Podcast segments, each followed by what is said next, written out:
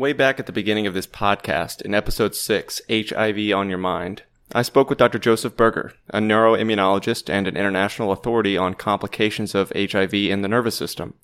In this week's episode, I visit with him again. But instead of covering the broad strokes of HIV in the nervous system, this week we're getting more focused and talking specifically about progressive multifocal leukoencephalopathy, or PML.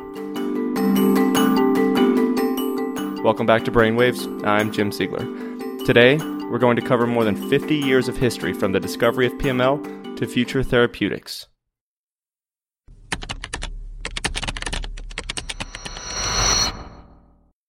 So, you want to get started? Yeah, sure. Let's do it.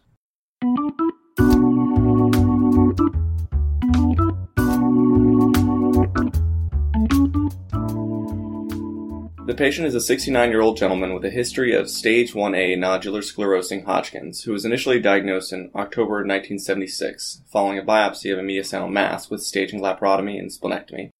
At the time, he received mantle radiotherapy and para-aortic radiotherapy in the following year, which was also followed by six cycles of chemotherapy at the time, and this included mechlorethamine, vincristine, procarbazine, and prednisone, the MOPP regimen. There were no complications from his disease for over 40 years until he presented with two months of progressive dysarthria, left-sided dysmetria, and ataxia uh, of his gait. An MRI of the brain with and without contrast demonstrated a non-enhancing white matter lesion of the left cerebellar hemisphere and the middle cerebellar peduncle. Uh, given that his symptoms evolved over the course of an evening while he was at a social event with his wife, it was thought that maybe he had a subacute infarct and so he was worked up for stroke at the time. However, his symptoms continued to progress despite antiplatelet and uh, torvastatin. So he followed up with a repeat MRI a month later, which showed progressive increase in the size of the cerebellar lesion, and this was concerning for PML, tumor, or any of a number of other causes. A biopsy was eventually performed, which confirmed features of progressive multifocal leukoencephalopathy, and he was referred for clinical trial evaluation. So let's just talk about kind of how this patient was diagnosed and go through how he'd gone 40 years of management for Hodgkin lymphoma and annual CBCs, and nobody suspected the otherwise. Finally, when he presented and we considered PML in the differential diagnosis, we checked a CD4 level and it was 260. Well, I'm not 100% certain that it's just the CD4 lymphopenia that puts people at risk. There's something unique about certain of these underlying diseases that give rise to the CD4 lymphopenia, although we have seen PML in the setting of both idiopathic CD4 and idiopathic CD8 lymphopenia. So, what that leads us to think about is what is it that we understand about the pathogenesis of PML? That an idiopathic CD4 lymphopenia or lymphopenia in general would give rise to to increase one's risk. Firstly, you have to be infected by the virus, and we know from seroepidemiologic studies that by the time we're adults, 70 or 75% of the entire world's population has been exposed to the virus, but a quarter of us are never going to be at risk because we've not been exposed to it. The second is what we know about this virus is that the virus we are exposed to is what we refer to as the archetype virus. The archetype virus I think we're starting to get ahead of ourselves here. That's the problem when you interview an international expert on PML. To back up and give you a bird's eye view, the JC virus, or John Cunningham virus, is a member of the polyomavirus family. When you're exposed to it as a kid or a young adult, you might not even notice it, or you might notice cold like symptoms, which are self limiting. Not a huge deal at all. You get infected, you make antibodies, life goes on. As long as you're immunocompetent.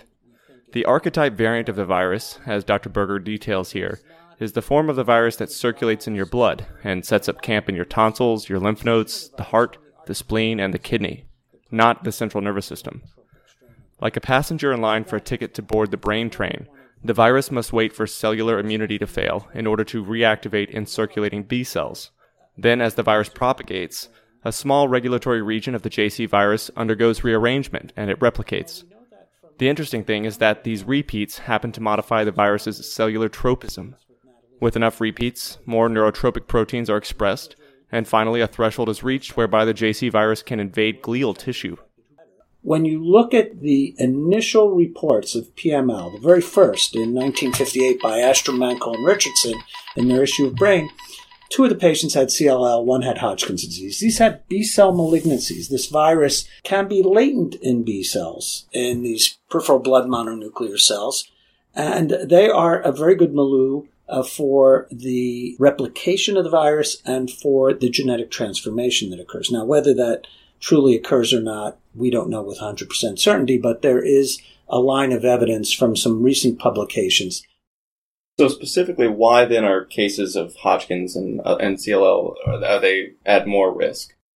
That's a very good question. And quite frankly, I don't know the answer. I suspect that it's a combination of things. One is I think the B cell story plays a large role in this it's conceivable that the B cell story in Hodgkin's plays a role. The B cell story in AIDS. I mean, the biggest risk factor for PML, unequivocally right now, is HIV infection. And you say, well, why is it that HIV infection does it? And you'd say, well, it's CD4. But it's much more complex. If you look at why AIDS predisposes to PML, there are a number of things that you can come up with. Firstly, there is this impaired immunity, which means that the virus then is not suppressed in the periphery and it's not suppressed when it makes it into the brain. So that's part of the story. Uh, the second is, is that when you're infected with HIV, HIV gets into the brain very early, within two weeks of infection. It sets up these little rests that are perivascular of microglial cells and multinucleated giant cells that elaborate HIV and they disrupt the blood brain barrier. So it may allow for entry of this virus and virus infected cells to get into the brain, number one. And number two, there's an upregulation of both cytokines and certain proteins from HIV, like the TAT protein, that can transactivate the JC virus. Additionally, there's hardly a patient you see with PML and HIV that doesn't have a hypergammaglobulinemia. Say, well, why do they have a hypergammaglobulinemia? There is this B cell dysregulation that occurs. And could that B cell dysregulation, could that in a way contribute to the genesis? So there are many different factors that give rise to it.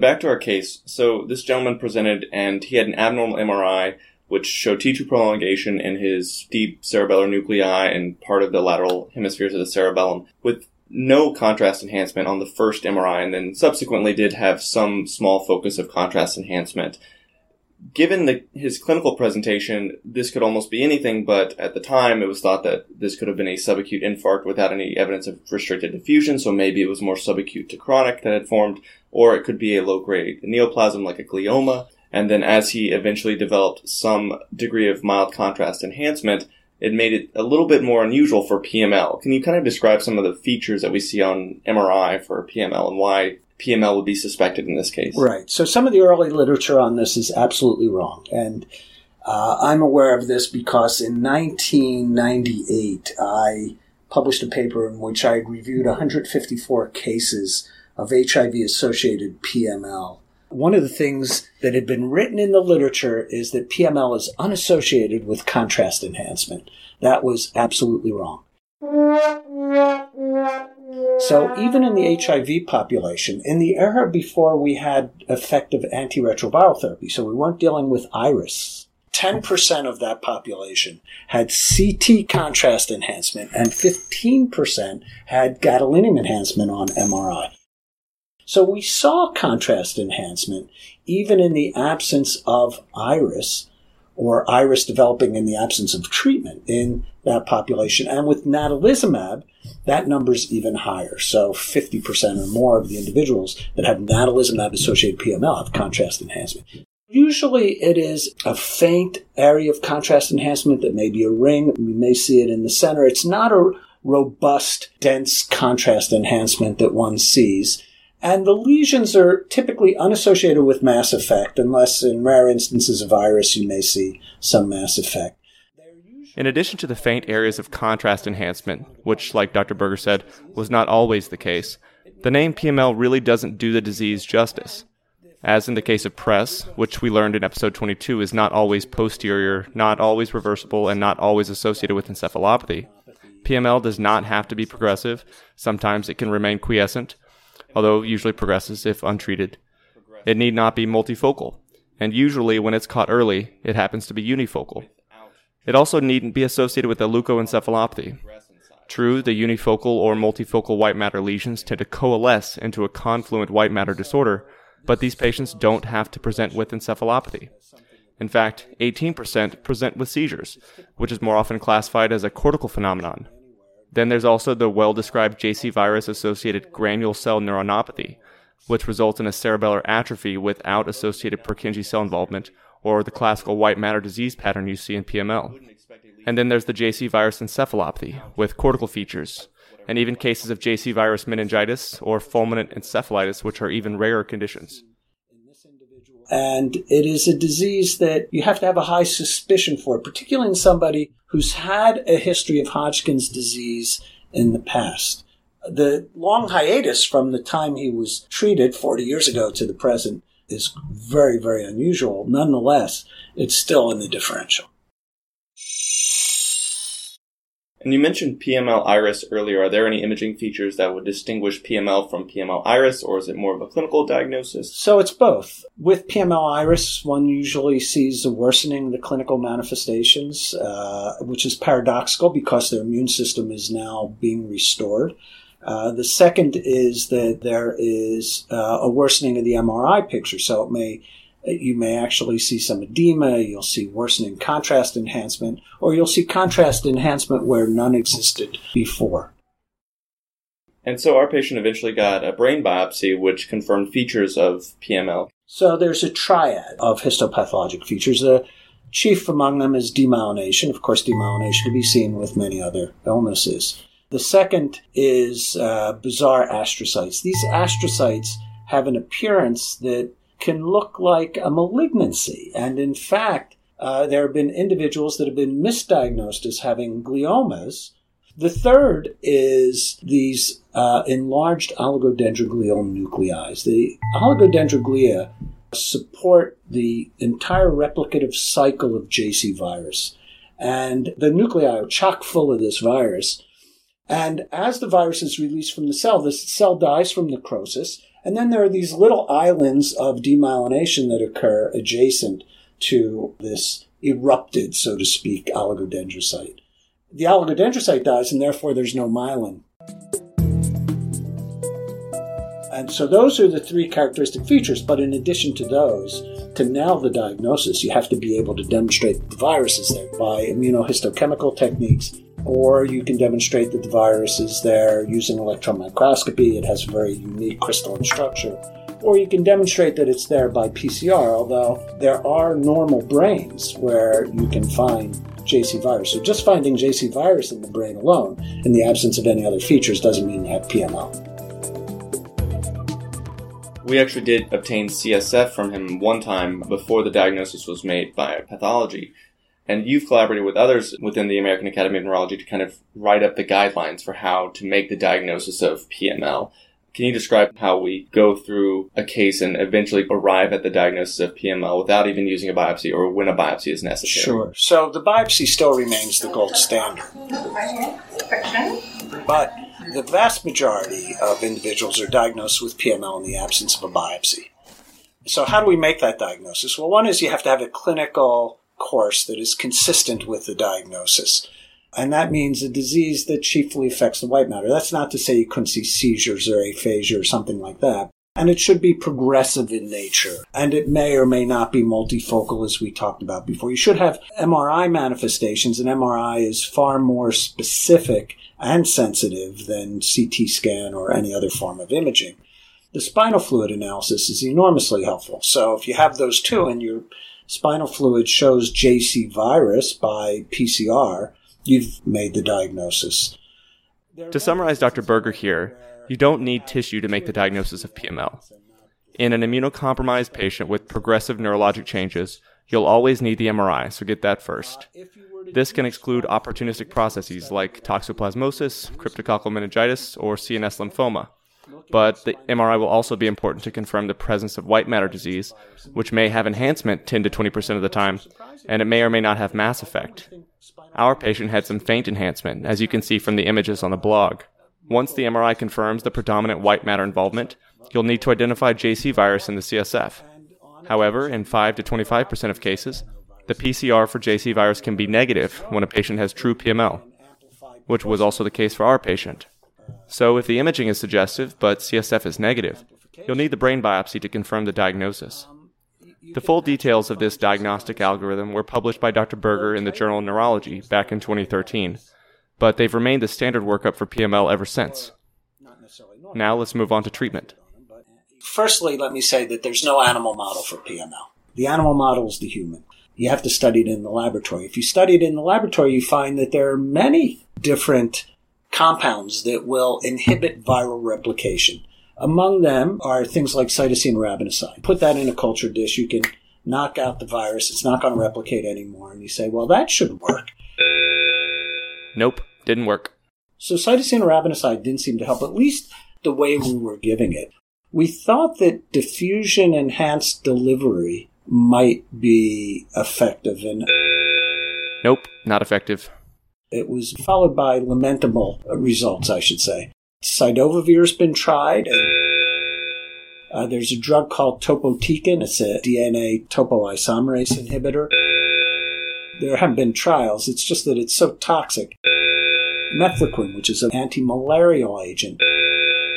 There's a thought that since the virus uses a serotonin receptor, a 5-HT2A receptor, that if you were to block that, that you would prevent the virus from entering new cells, and therefore we've used mirtazapine Remeron in patients. Wait, sorry. Actually, mirtazapine may work a little bit. And then there's a body of literature to suggest that certain interleukins, like interleukin 2 or interleukin 5, may be helpful, or that you can engineer cells to be directed to JC virus. And there is, as I mentioned a bit earlier, this effort to identify a broadly neutralizing antibody that may be effective. Dr. Berger has hit on some of the main therapeutic options recombinant interleukins, antivirals like cidofovir and acyclovir, and others. But for patients with an idiopathic lymphopenia, or those like our patient who experienced lymphopenia as a consequence of his prior hematologic malignancy, there really is not much out there with strong evidence for treating PML. On the contrary, in patients with HIV, who account for the majority of cases of PML, the treatment is highly active antiretroviral therapy. In patients on natalizumab, as we've seen in recent years, treatment involves permanent discontinuation of natalizumab and the initiation of plasmapheresis. In patients on other immunomodulatory therapies, like fingolimod, it's unclear what the most effective approach should be, and studies are ongoing. So, you're stuck. And the curious thing about this disease is it can be very capricious. Patients in my practice have done well in the absence of any significant therapy, and I've described some of those in the literature as case reports. Generally, they have higher CD4 counts, they have more contrast enhancement, more inflammation on biopsy, suggesting that the body is reacting against it. I have, as a matter of routine, thrown everything but the kitchen sink. To, uh, so I would definitely put the man on mefloquine and mirtazapine. They're pretty benign, and consider some other therapy as well.